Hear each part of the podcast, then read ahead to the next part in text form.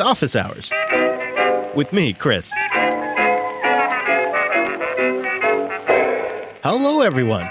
Welcome in. It's back to regular office hours times here, at least for one more episode. We'll tell you about that in a little bit. And Brentley is joining me, like always. Hello, sir. Well, hello, Chris. This office, it's nice. Thank you. Thank you. I decorated it in a Canadian and America theme today. You got a maple tree and an eagle? Uh, I've never seen that pairing before. I know we had Canadian Day, and we have today's the 4th of July as we're recording, so I just figured, you know, throw it into the AI and see what it comes up with, and I just themed the room based on what it told me. It just worked out great. It did okay. Man, things have been going on. Brentley has some big news, and he's also got a big meetup coming up. Why don't we start there? Do you want to give us a recap and tell us what's going on? Sure can do. Uh, if you didn't hear in Linux Unplugged this week, I am now part of the Nextcloud team, helping them spread the good word. So, ta-da!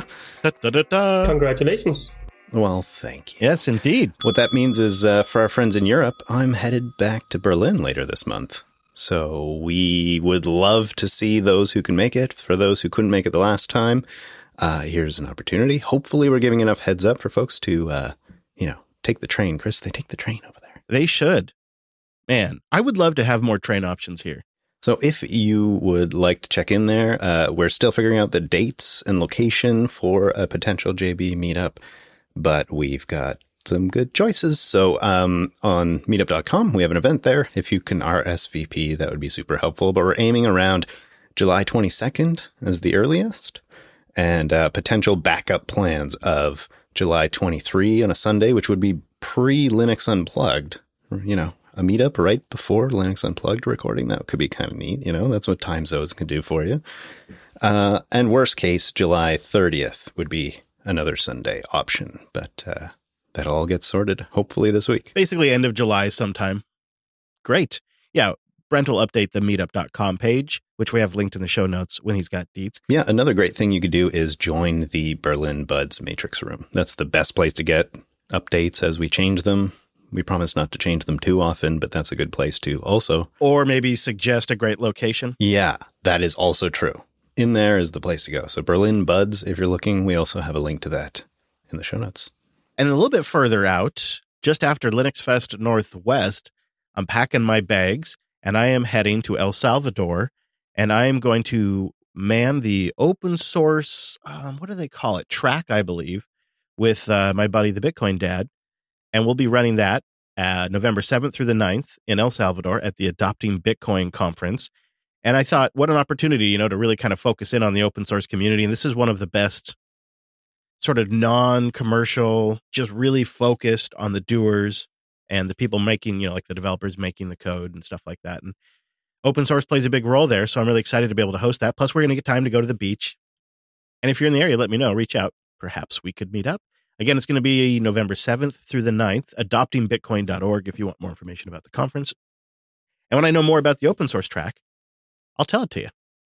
I'll get that figured out soon. I mean, right now, my, my primary focus is Linux Fest Northwest, but uh, then it very quickly will shift to that. And I've never flown that long in my life either. How long is it going to be, Chris? I don't know. It's got to be at least a 14 hour flight, right? I think something 16 hour flight. I have no idea, actually. We'll have to find out at some point. Can you take a train? Well, the prices are pretty good. Take a train. I wish. I've also, you know me, I've also looked at it in. Uh, of course, I've looked at it in the route, like a road trip. Wait, can I road trip this in a truck or something like that? Oh, can Jupes make it? no, I don't. know. I don't think so. Oh, I thought you put wings on there.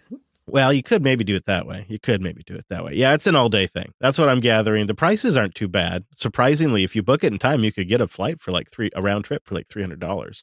What? Yeah, if you get it ahead of time. But it's kind of a budget destination. One of the reasons I'm going, to tell you the truth. you know, I feel like maybe I'll wind the clock back on inflation a couple of years when I'm visiting there and save some money. Maybe not, but it's a dream of mine. I'm going to be fascinated to hear what you discover there, especially leading up to it. I think you're trying to make connections and meet up with some folks that are down there. I mean, we have a certain Yeah. perspective in North America, but um, that's a whole new opportunity. So I hope you, uh, I don't know, come back a changed man. I got me thinking about it this morning because there's a conference going on in El Salvador right now. that's teaching folks the basics of Bitcoin development, and they posted a picture of the of the classroom this morning, and uh, almost all the laptops, including the presenters, are all Linux, and you could just see it. Gnomes in there, Plasmas in there, Unity's in there. It's a room full of Linux users, and that got me really excited. Maybe I maybe I will get a chance to to see some Linux in El Salvador. But let's let's talk about podcasting because I think this is going to set us up for our main topic today. We're going to discuss some big changes that we're going to be making. Uh, but let's start at the other end. Let's start with automatically created low cost content because a survey conducted by a AI content creation company suggests that 82% of podcast listeners are actually pretty okay with the use of AI to improve sound quality by removing background noise or perhaps even translating captions into different languages and making podcasts accessible to global audiences. In fact, it expands out even there. 78% of listeners endorse AI generated uh, transcripts and captions. 74% of respondents suggested highly relevant podcast episodes based on a topic that could be suggested by AI. They're fine with that. But even getting down to automatically generating content in the episodes, it's in the high 70s, 70 percentage range that people are okay with AI generated content if it improves the overall, I guess, quality of the content. In the 70% range for that. That is like the others, I believe, because why not make the experience better? Yeah. But Yeah. the content piece has always been the hesitation. And so I'm, I don't know, skeptical of that number, if you might say. I would I would be curious to know if this is just skewed because Acast, which describes themselves as the world's largest independent podcast company, like- like how could they even know that? right? Do they have any idea what the other podcast companies make or how big? I mean, they just, but they clearly um, have an AI product, not only a content generation product they're trying to sell, but also an AI generated advertising platform that they're trying to sell to do AI content matching with ads. And they've released this study, um, and it, you know, I think it reflects what they want to see from the market. I'm, I'm I'm convinced that you could use AI to automatically generate chapters and transcripts that could be published immediately and then perhaps reviewed by a human at a reasonable date to be corrected. Um, but I don't think we're there completely yet. There's a new service come along that's just brilliant. It's called transcribe.fm. And it's as simple as it could possibly be. You upload an MP3 file, you connect your Alby account. So, say you already have some sats to boost into the show you connect your Alby account, you give them a pay what you want amount. I did like 5,000 sats. And within minutes, they'll transcribe an hour plus long podcast. And they'll even attempt to do speaker identification. They make it available in the various formats you might want, like JSON or SRT or HTML. It actually sounds really attractive for us, Chris. It's like a problem we've been trying to solve, I don't know, for eight months now. And we've gotten close, but you've got some features in there that uh, we didn't even think of. Like the fact that it's kind of lightning enabled, I think probably has us very attracted to it. And it makes me think it would be wonderful if we could just automate this, like uh, include them in a split and it just like automatically takes that episode and transcribes it for us. Wouldn't that be a, a sweet gem? See, I think that's where this is going, right? For a podcaster. So you as a as a podcast listener, you could use this. You log in with your existing Alby account, and then you just upload the MP3, pay the amount of sats you want, and then a couple of minutes later you get the transcript file. And so as a listener, you could do this for any podcast you want. But as a podcaster, I think that's where this is going, Brent, is perhaps we put them in for like a 4% split or something. And as long as they are in that split, they just they know the RSS episode, they know the feed number, they know all that stuff. They could go grab the MP3, auto transcribe it, and and put that JSON file up on an HTTP endpoint for us. And they could just keep doing that as long as they're in the split. And if we want to move that internally, we just pull them out of the split. And if we decide we want to go back because maybe our internal solution didn't work, we just add this, them back to the split. Or maybe they're in some shows and not others. Uh, it when you integrate it in with Lightning, you get away with all of that subscription nonsense and account management stuff, but you can still fairly use the service. And I think this is a great example of where podcasters can use the sats that their audience is boosting them to now turn around and get transcriptions with very little work on the podcaster's part. And audience members can take the sats that they might already have because they've been boosting in and toss a couple at transcribe.fm and get their own transcript for a podcast that doesn't offer it. It's brilliant. You don't, you know, you don't have to worry about anything. Like it's just so straightforward and simple. You don't have to, you don't have to like go set up a separate password for it. It's just really nice. And the fact that it can do like Linux Unplugged, which was like an hour 10 or something like that, and it did it in probably 45 seconds. Whoa.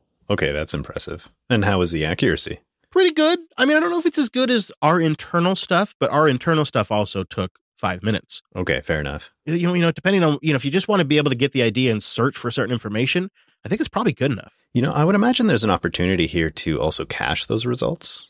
You know, if you think about we already did Linux Unplugged, for instance, that that file will have a hash that you could just easily look up in a table or something instead of doing the whole thing over and over. So I hope they're thinking about that on the back end. I hope so too. I think the chaps over at Fountain are thinking about that because Fountain FM has also introduced transcripts. I mean, there's really some stuff happening with transcripts right now. I'm very happy to see this. Some podcasters, unfortunately, are wasting their time on dynamic ads and trying to scramble to get that working, but others are focused on adding new features and capabilities to their podcast, like transcripts. And Fountain has made it stupid easy. It's so, so simple and straightforward and also very fast. What I like about what they're doing is they kind of followed your model, Brent, where a premium user or a user who's not a premium user can pay a one time tiny fee, like 2000 sats, and generate a transcript for a podcast. And then once that transcript has been generated once, it's available for everybody. And it's right built into the Fountain FM app. It's just a button in the player. And so if you, I'm a Fountain premium user, so I get unlimited transcripts on demand but you can pay otherwise it's like 50 cents for every hour of audio transcription which works out to be about 2000 sats for every hour so if it's a two hour show you pay 4000 sats you get a transcription in like 30 seconds and now it's available for everybody. Hmm. it's so nice. I mean now theirs is limited to their system right where transcribe fm is a website. You just go there and upload an mp3 file. But if you're already using fountain that's awesome. Well i could i could see this like moving into just becoming a little bit of a standard. I mean, maybe that's me being a little bit idealistic, but let's say Fountain transcribes it and the, a community member funded that as a sort of gift or value for value to the other listeners. Why shouldn't that be available in all the Podcast 2.0 apps? Wouldn't that be a great thing? So, with the way that Transcribe FM does it, if a podcaster runs it, they get a JSON file or whatever. And they can put that in their, they can put that up on their website and then add it to their RSS feed, and it would be available to every podcasting 2.0 app immediately these pieces connecting are just so close, right? We need to have like one conversation to make all this happen. Yeah, I think sovereign feeds could inevitably be the tool that integrates all this. So you go to sovereign feeds to update your podcasting 2.0 RSS feed or to create an RSS feed. And then it'll just give you an option. Do you want to integrate transcribe FM? Do you want to integrate this or that? And then it'll just generate on the background, you know, and post that result file to some HTTP endpoint that you give it. And it's getting there. It's so close. I'm so so excited to see it because transcripts, I believe, are going to be a game changer for podcasts in like a slow burn way. At first, it's just going to open it up to an audience that maybe the audio hasn't been accessible to, and that is something that podcasting has been so negligent for in for like a decade. It's embarrassing. We we really should have been all over this years ago. And so it's a shame to see some folks dragging their feet now because this is a this is a blight on the podcasting industry and we have made it inaccessible to an entire demographic of potential audience members. So we need to solve that problem. Additionally which is clear and an immediate benefit is all of a sudden the content of the podcast becomes a lot more searchable. We have a lot of really really really good information in like linux unplugged last week about the red hat changes there's not really a great way to expose that information to somebody who isn't willing to commit an hour and 10 minutes. Whereas this might give them the ability to get the information. Oh, these guys actually sound like they have a good take. I'll go listen. Or I'm searching for this topic. Now Google can actually expose our, our podcast episode as something that contains that information because there's nothing there for Google to index right now. So it's going to help with SEO and discovery and search, obviously. I also love the idea that you could scrub through some audio like uh, find a keyword that you're really interested in, then just jump right into the podcast at that point, especially if you're new to a particular podcast. That's a quite a nice way to get introduced to the topic, but also to find new podcasts that you might be interested in that you didn't even know were talking about a, a topic that you're really interested in. Also, think about it in terms of citing a source. So, uh, if we want to cite something that somebody said in a podcast right now, what we can kind of do is either we can play a clip or we can say, you know, in episode 343 at the 30 minute and nine second mark, so and so said, right? That's just kind of silly. It's a bit clumsy. right. But if, if podcast had a transcription as a default, it would make citing this, the, the interviewee or the sourced information much simpler, not just for other podcasters, but for people that are writing publications, maybe they're in a written format and things like that. Um, and it's also maybe easier to just share a paragraph with somebody that's new to a podcast than it is an audio clip. And then some podcasts, you could maybe even repurpose that text somehow. Uh, I'm sure there's a lot of ways we could kind of come up with that. So I'm excited to see transcription really getting easier and more accessible be- between things like Transcribe FM, Fountain building it in, and also Whisper CPP just being available to generally anybody that has enough CPU cores. We're getting there. We're getting there. I don't know when exactly, but it's close. It's close, and I think it's going to be sooner than later that most our shows have a transcription file somehow. It would be done probably today if Fireside FM updated their transcription support to the podcasting show standard, guys. It's so sad. It's okay. It's okay. I've been patient. I'll continue to be patient. Other folks, though, are focused on maintaining the status quo. And this has actually sort of upset me this morning. Chris has had a bit of a sad. Um, I really see a fork in the road ahead of us. Trying to maintain the status quo, sort of kick the can, the advertising solution down the road, and embrace dynamic ad insertion and kind of give up sovereignty over your content. I mean, think about it from my perspective. Imagine spending 18 years building out your channel, your voice, curating every minute of audio, applying everything you've learned about microphones and editing and compression and seeking out team members who can then bring in their expertise and bring it to the next level like Drew does and working with them to make sure that the product is as good and represents what you want as much as possible. Imagine doing that for years. Some even longer than I have been. And then handing over that to some advertising system, some company, they don't know you. They're probably VC funded. And they're just going to slam an advertisement in there. It's, it's a violation of what some of us have been building our entire careers. And it's only in a moment of desperation would creators who have been building that make a change like this. Times are changing. And this morning I learned that twit.tv has joined partner in partnership with Libsyn to begin rolling out dynamic ads in the Twit podcast. Now this this stings because Leo Laporte, I believe, made the host read legitimate for podcasts. Leo Laporte came from radio and he brought a legitimacy to the podcast host reading the ads. And he originally had such great advertising, he was able to do it with genuine passion.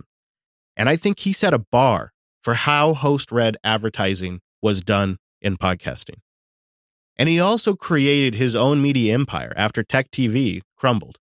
He switched over to podcasting and he built his own business. And they took that advertising, they brought it in house. But like so many businesses that are built on a certain model, Twit became inflexible and unable to adapt to perhaps a more value for value type model because it simply doesn't scale to like 20, 30 employees. I, I believe value for value models generally predicate a pretty lean, mean operation. What you see in the splits is what you get. and if you can't afford it via the splits, you probably can't afford to do it with value for value, at least right now. And that's just not where Twit's at. But as somebody who's in this industry and as somebody who watched Leo Laporte help legitimize the host read ad that made this a medium that was possible for thousands of other podcasters to make a full time income. And to see Twit make this change is really hard for me. This is losing one of the OGs. And I, I can understand it because of their scale, but it still stings, Brent. It still stings. Uh, it's interesting to see in the chat here uh, some Linux users suggesting that Twit has tried this in the past as well, 2018 and 2020. And so I'm curious, you know, they must have tried it and not been happy with it and gone back, but it's just a progression of that idea of sort of giving up that control, isn't it? And I mean, you've been predicting the shift of the industry a little bit for what the last is it a year, two years, something like that? I'd say I'd say two years I've been bringing it up, and for the last year I've been obnoxiously consistently bringing it up. Right? Yes. And that's I think maybe in part why I'm frustrated. If I saw this coming, others could have seen this coming, or they could have listened to me. Either way, we could have spent the last year building something together. Right? Imagine if Leo had gotten 5% of his audience to start doing boosts. And some of our other friends who were going to be switching to dynamic, dynamic ads or who are losing advertisers had spent the last year getting 5 to 10% of their community doing boosts. We'd all be in a position now where that may actually be a viable way to support content because we'd have critical mass. Instead, I've spent the last year eating sandwiches, telling everybody this was coming. And here we are. And I think it's such a tragedy. If you come at it from what made podcasting great was that it didn't have that commercial influence. It wasn't radio. It was something that was handcrafted by people who really cared about that topic and they were so passionate about that topic, they were willing to commit the time and energy and capital to make content about it because they just love talking about that thing so much. That's why they started a podcast. And now there's two paths with dynamic ads. It's either a race to the bottom because as you remove the host read, you remove the sort of brand credibility that brings, the sort of host endorsement that that brings, which is a huge part of what the advertiser is paying for. So you make the podcast ads less valuable. So the cost goes down, right? Libsyn, which is who Twit has selected, has spent years campaigning. I've documented some of it on this show, has spent years campaigning to get the cost of podcast advertising down. The numbers that Libsyn posts are half the numbers, half our numbers, because they're trying to bring the cost down, because they want to have a YouTube like experience where you can buy ads at massive scale across multiple creators. Twit's gone in with Libsyn, one of the biggest offenders in driving this price to the bottom. It's a race to the bottom. So that's scenario one. Scenario two is that this is successful and it makes all of these podcasters more money. That's the path that leads to radio ads, my friend. That's the path that leads to a clock. That's the path that leads to integrated ads, ads that get inserted at the hour on the hour. That's the path that leads to commercial radio. And then that's also the path that leads to regulation, but that's a further down the road thing. So where I see dynamic advertising going is two different routes to hell. Either most likely a race to the bottom, as they begin to devalue, especially as they work in AI generation.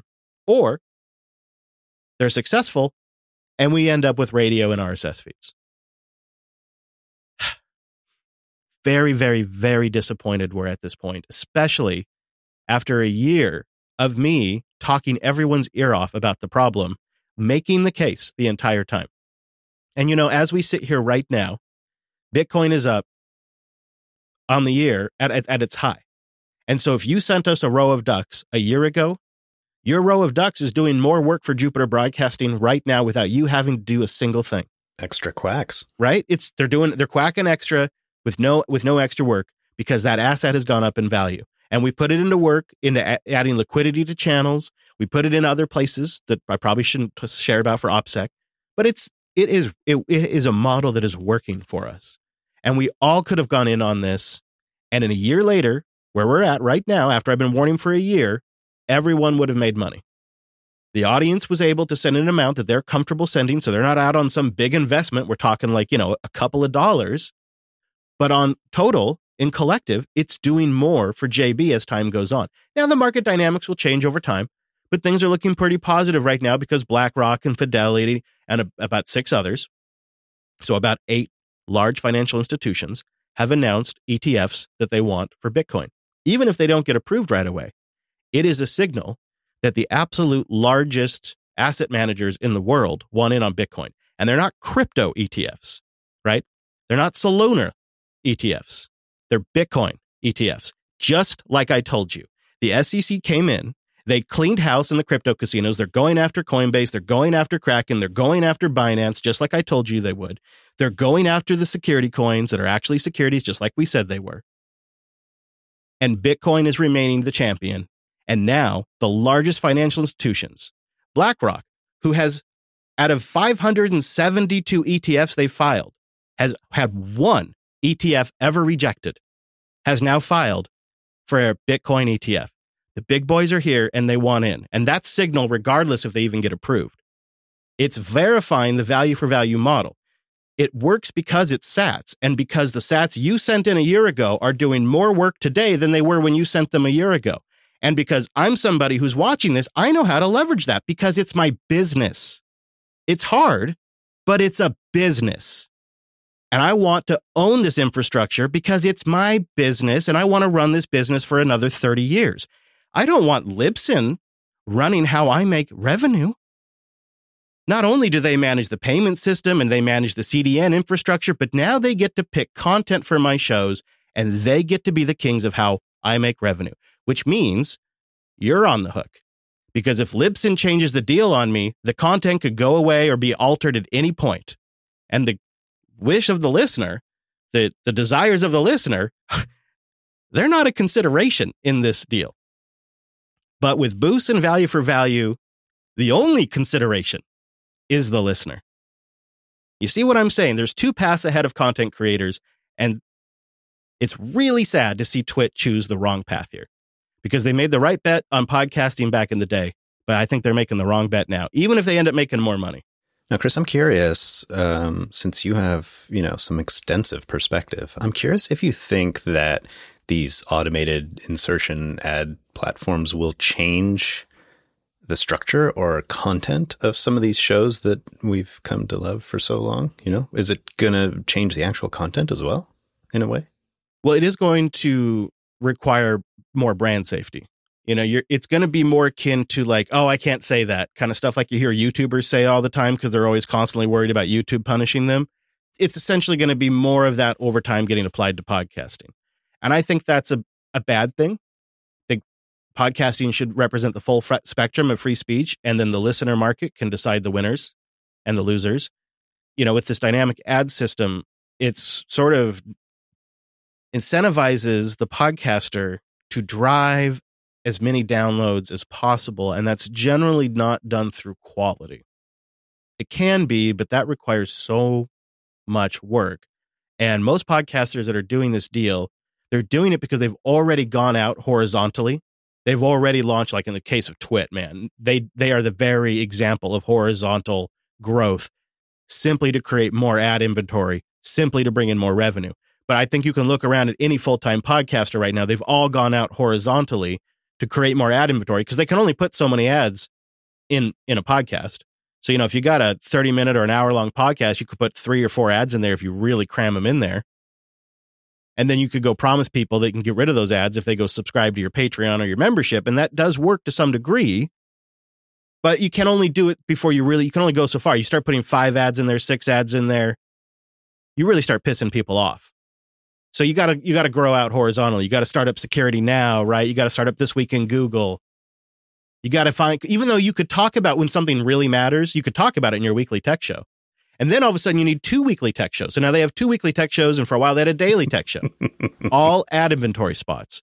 And the issue is, is that requires staffing, you know, editors, producers, service contracts for the hosting platform. All these things create cost. And so you are forced into just doing more ads. And the dynamic model is kind of the way to kick this can down the road. Instead of re-architecting, you know, culling the herd. If if I you know, I'll just, if I was if I was Leo, I'd I'd have three shows. You know, I'd, I'd have three shows. That's what I would do. And I'd do three shows. That's all Leo needs to do. He's worked so damn hard for so long. You know what? He's proved himself. I would transition. And I know it sucks to do layoffs, but I would transition and I would do three shows. I'd work with a couple of handpicked sponsors, and I'd do value for value, which is essentially what I'm trying to do here at JB. But that's because, and I know Leo knows this, you grow out horizontally, it just tra- it traps you. Um, and I think this lets them kick the can down the road because one of the things they say in this Libsyn announcement is that uh, Libsyn's you know insertion rate has been much higher than their their insertion rate was, or something to that degree, right? I've got it here. It's Lisa Laporte, the CEO of Twit, saying, uh, "Throughout our pilot phase, they've consistently demonstrated a higher fill rate, making them an invaluable partner for our next phase of podcasts." So the reason why they're demonstrating a consistently higher fill rate is because Twit can't sell ads in house where the dynamic insertion platform will always just throw something in there, even if it's a low performer or a low payer or whatever, they'll throw it in there. So if your metric is which system is filling ad slots better, well, the dynamic system's always going to. And the reason why you're using the dynamic system is because your in house system has failed. I've already gone over the reasons why in house ad sales is slowing for podcasting, so I won't relitigate that here. But that's just such a silly quote as a victory. Of course, the dynamic platform is doing more insertions than your in house platform. That's the whole point right now. Uh, anyways, I'm willing to be wrong on this one. I would love to see a system where I could sit down, I could record all the ads for the platform. I just upload them to a to a platform and then it inserts them until they reach a certain play count and then it starts in, rolling in new stuff or something and you don't even really know that they're being dynamically inserted because they're still read by me. They're still the right fit for the right show, that kind of thing. And we just now have a software package that is keeping closer track of exactly how many downloads or, or engagements a read gets and swaps in a new one. Because that might be a system that would work with advertising because I believe advertising and podcasting is going to go to a lot shorter, lean, mean contracts, couple of hits, couple of episodes, and then they're gone. Not these, you know, with us for three years kind of deals that we've been seeing for a long time. So, I, you know, I'll keep an eye on it and I'm willing to reevaluate my position right now. But today, my primary takeaway is sad and frustrated because I've been talking everybody's ear off for this. Plenty of warning. There's been plenty of signs. Clearly, I was seeing something. Clearly, whatever signal I was watching was correct. They could have been watching that same signal and they didn't. And now what they're doing is they're handing over something that they've spent nearly a lifetime creating to Libsyn to dynamically insert content into. It's hard. It's hard. I want to take a moment and thank Linode for sponsoring because they have two more episodes on office hours. We're going to be getting more into this. So if you want to take an opportunity to thank them for years of support, a great time right now to go to linode.com slash Jupiter. You can check out the exciting news that Linode is now part of Akamai, but all the tools you love, like the command line interface, the API, the cloud manager, it's still there. It's just getting better. They're investing more in resources, more in cloud computing. They're expanding their data centers worldwide. It really is the best case. I think Akamai has recognized the value of the Linode brand. You can go check it out for yourself and make the determination and get the $100. So you go to linode.com slash Jupiter, support the show, and kick it around and see how Linode, now Akamai, is helping grow all the way from the edge, like Brent's way out to the edge to the cloud, and more resources making it better than ever, the tools you love and expect. So go support the show at linode.com slash Jupiter. And they have one more episode. And we are very grateful for Linode's support.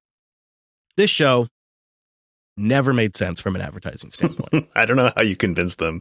They just loved what we did, right? And it was a different time in advertising. I think I want to maybe this puts it into perspective, a little little honesty here.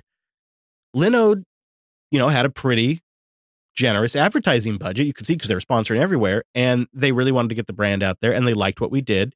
And those were some of the deciding factors to sponsor on office hours.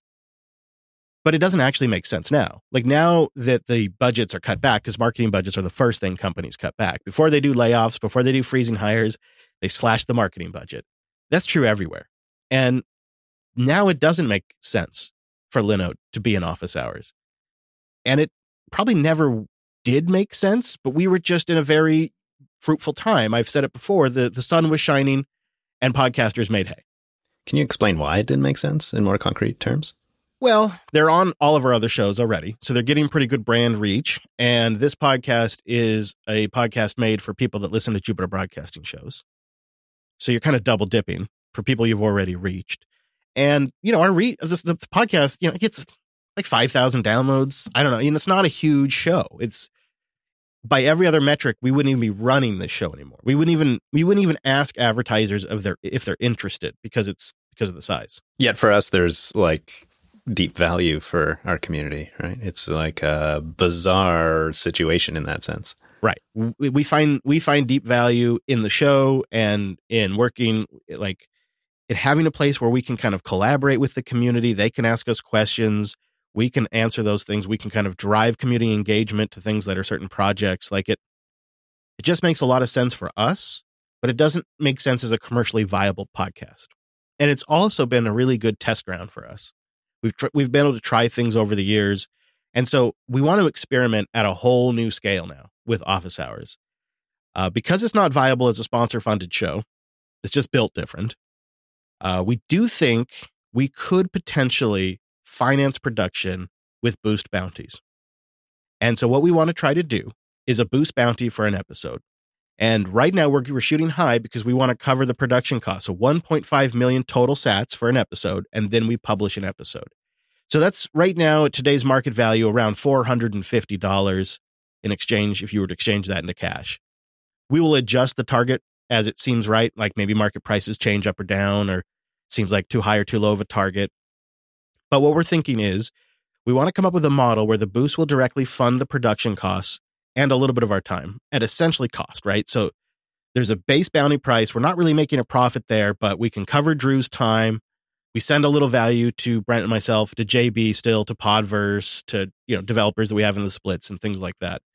And the splits will work in full transparency 30% to Drew, 30% to Brent, 30% to myself, and then 10% to all the other places. And of course, that'll always be in the RSS feed and fully transparent. You can always check it to see where the splits are at.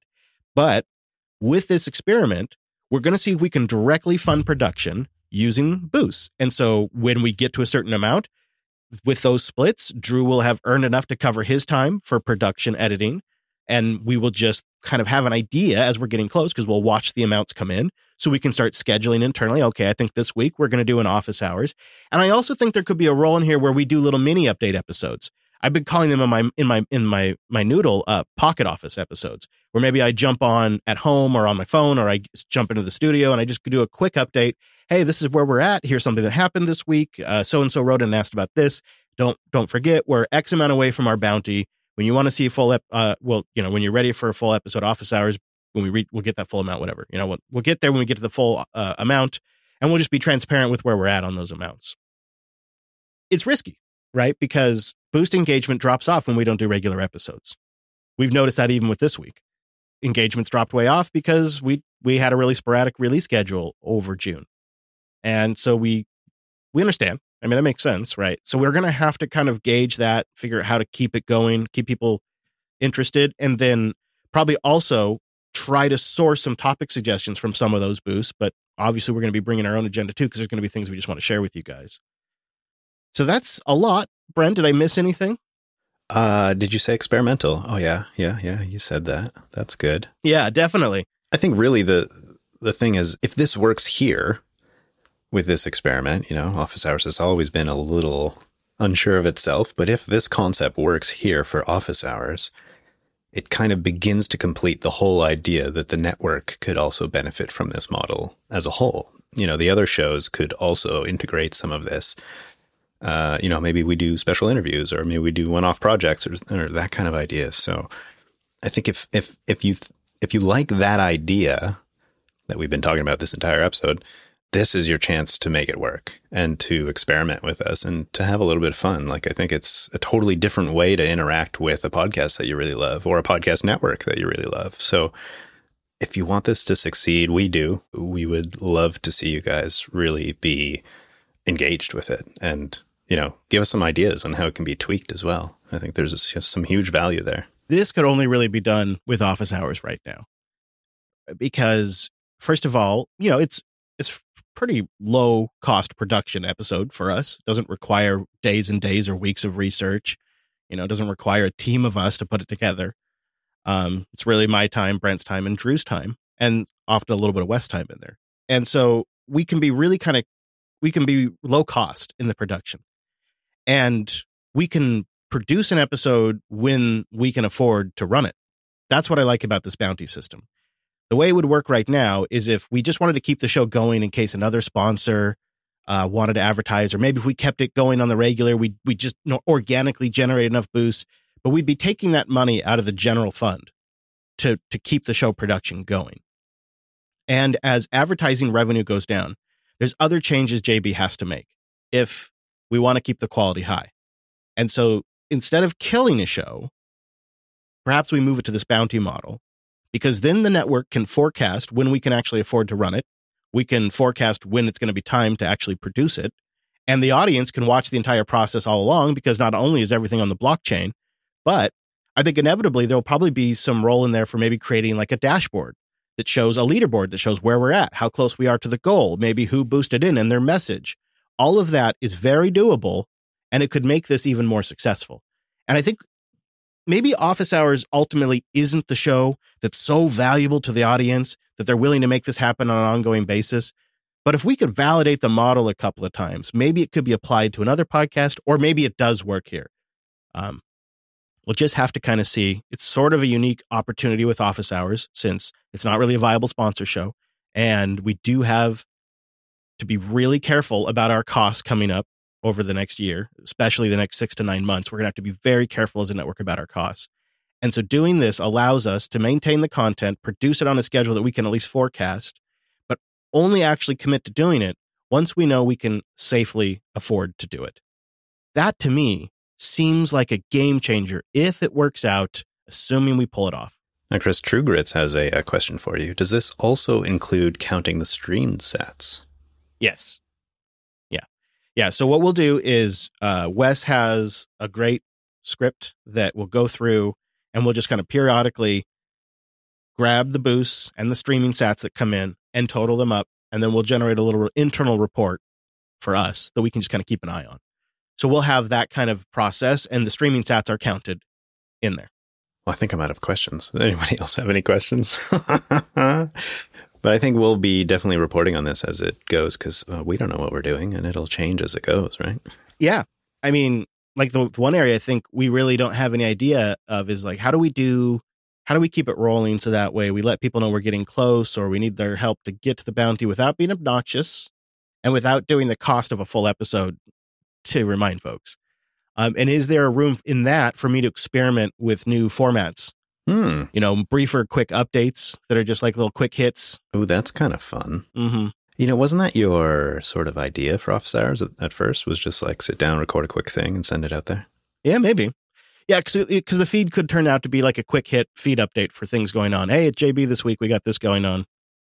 Um, hey, this item went on for sale. This meetup's going on. Uh, hey, we're this this week we talked about X Y Z. If you're interested in that topic, I don't know. And then, by the way, we're at this point in our milestone, sort of as a quick wrap up mm. or hmm. something. Maybe thank like the last person that boosted in or something. I don't know. Like I could do anything. I just don't really have it clear yet. You know, it's not. I don't have a clear picture yet. I'm willing to give it a shot because there there's a network effect we could do here, right? As we get close, we could say, "Hey, on Linux Unplugged next." Say, "Hey, you know what? We're really close to our bounty for a new office hours. If you've been thinking about kicking in, we're sixty thousand sats away from hitting our milestone you know, we could do those types of things too every now and then to remind people. A cacti chameleon says, uh, "Hey, you should call them podcast shorts." All right, I was thinking pocket offices, but yeah, podcast shorts could be good. And I put them in like I'm gonna do vertical, ver- vertical waveforms. You know, waveform of the video of the audio. Oh God, just uh, just to keep it consistent. I would also want to make sure we're publishing the updates in there. That's something else I have to kind of work out. So there's deets right, right right now like if i do a quick and dirty publish from my phone it doesn't necessarily go to all the right spots. Like it doesn't go to the all shows feed necessarily. It doesn't go to the members feeds necessarily. So i will also have to sort that out but i think 10 minutes of chatting with wes we'll have that figured out. So that i'm not too worried about. Um, and then ultimately we'd have to come up with another perk for party members. It's going to be tricky because the party memberships are really important so we don't want to reduce their benefits at the same time, we want to be able to experiment with this format to see if it's a viable format.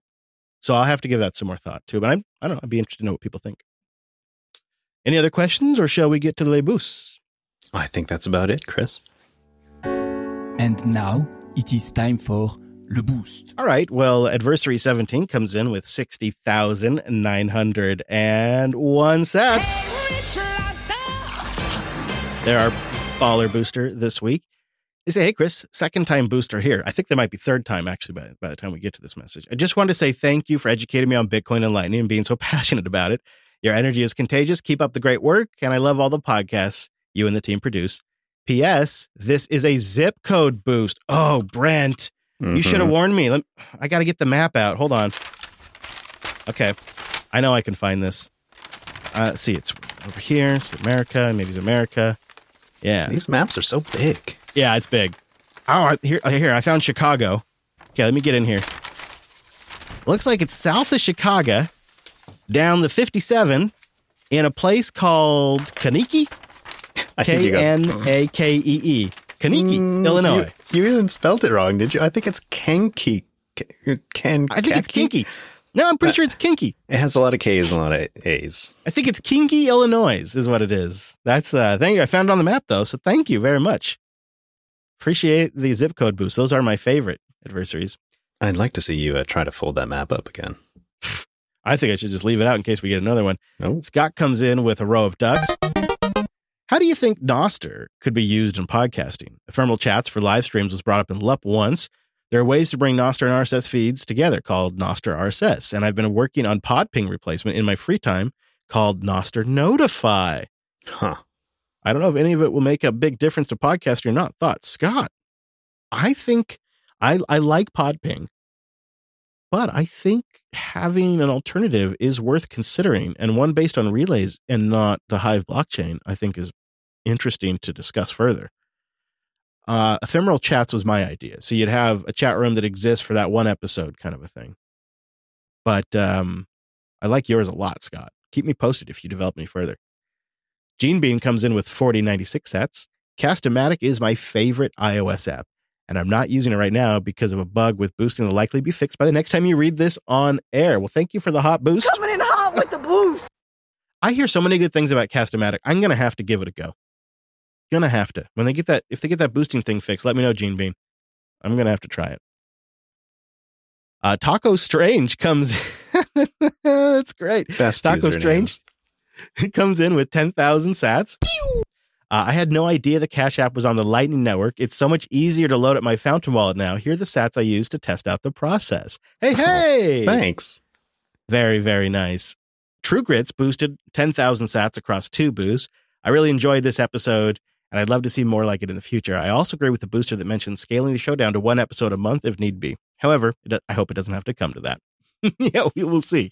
Now, I mentioned when we take time off, the boost consistency consistency drops down. Um, so our total sats, the, the my manual calculations, I wasn't using Wes's script this time, but my manual calculations are eighty-seven thousand two hundred and nineteen sats. That's about twenty-six dollars across five boosters. Not quite our episode goal, is it? No, and so you can see why we set a goal of 1.5 million sats because we want to pay properly for Drew's time and Brent's time and a little bit of my time and kick it off to some developers and stuff like that. So, uh, but we also are very grateful for that. You know, that $26 will go to work. So thank you everybody who did boost in.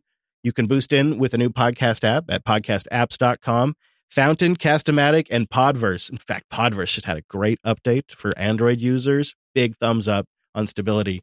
So if you haven't checked one of those apps out yet, now might be the time.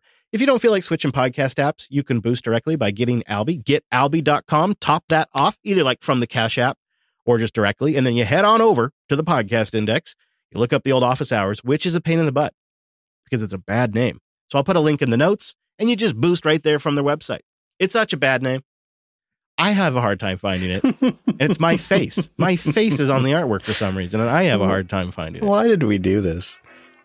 So we have one more episode of the traditional office hours format, which we think it probably works out perfectly. Uh, one more sponsored Linode episode and one more episode for us to kind of digest what we've discussed today with you guys. Review any kind of feedback or ideas you have. I'd love to get those in via Boost if we can. And then we'll kind of have the final formula, I think, by the end of our next episode. And then starting, I guess that would be what, 34? We're on 32. So 33 will be a regular format, and then starting with 34, we'll begin the new bounty based format. We'll have to come up with a name for it too. So if you got a name that's better than Bounty Boost or something, let me know because maybe it's catchy. It'll catch, it'll catch on. Others will follow the model. Either way, it's either going to be a success or it's going to be a dramatic failure. But because we're doing it right here, and not only are we doing it live, you'll find out about it one way or another. But with that, I got to get to a 4th of July party. Happy America Day for those who care. And thanks for joining us. Bye, Brantley. Bye.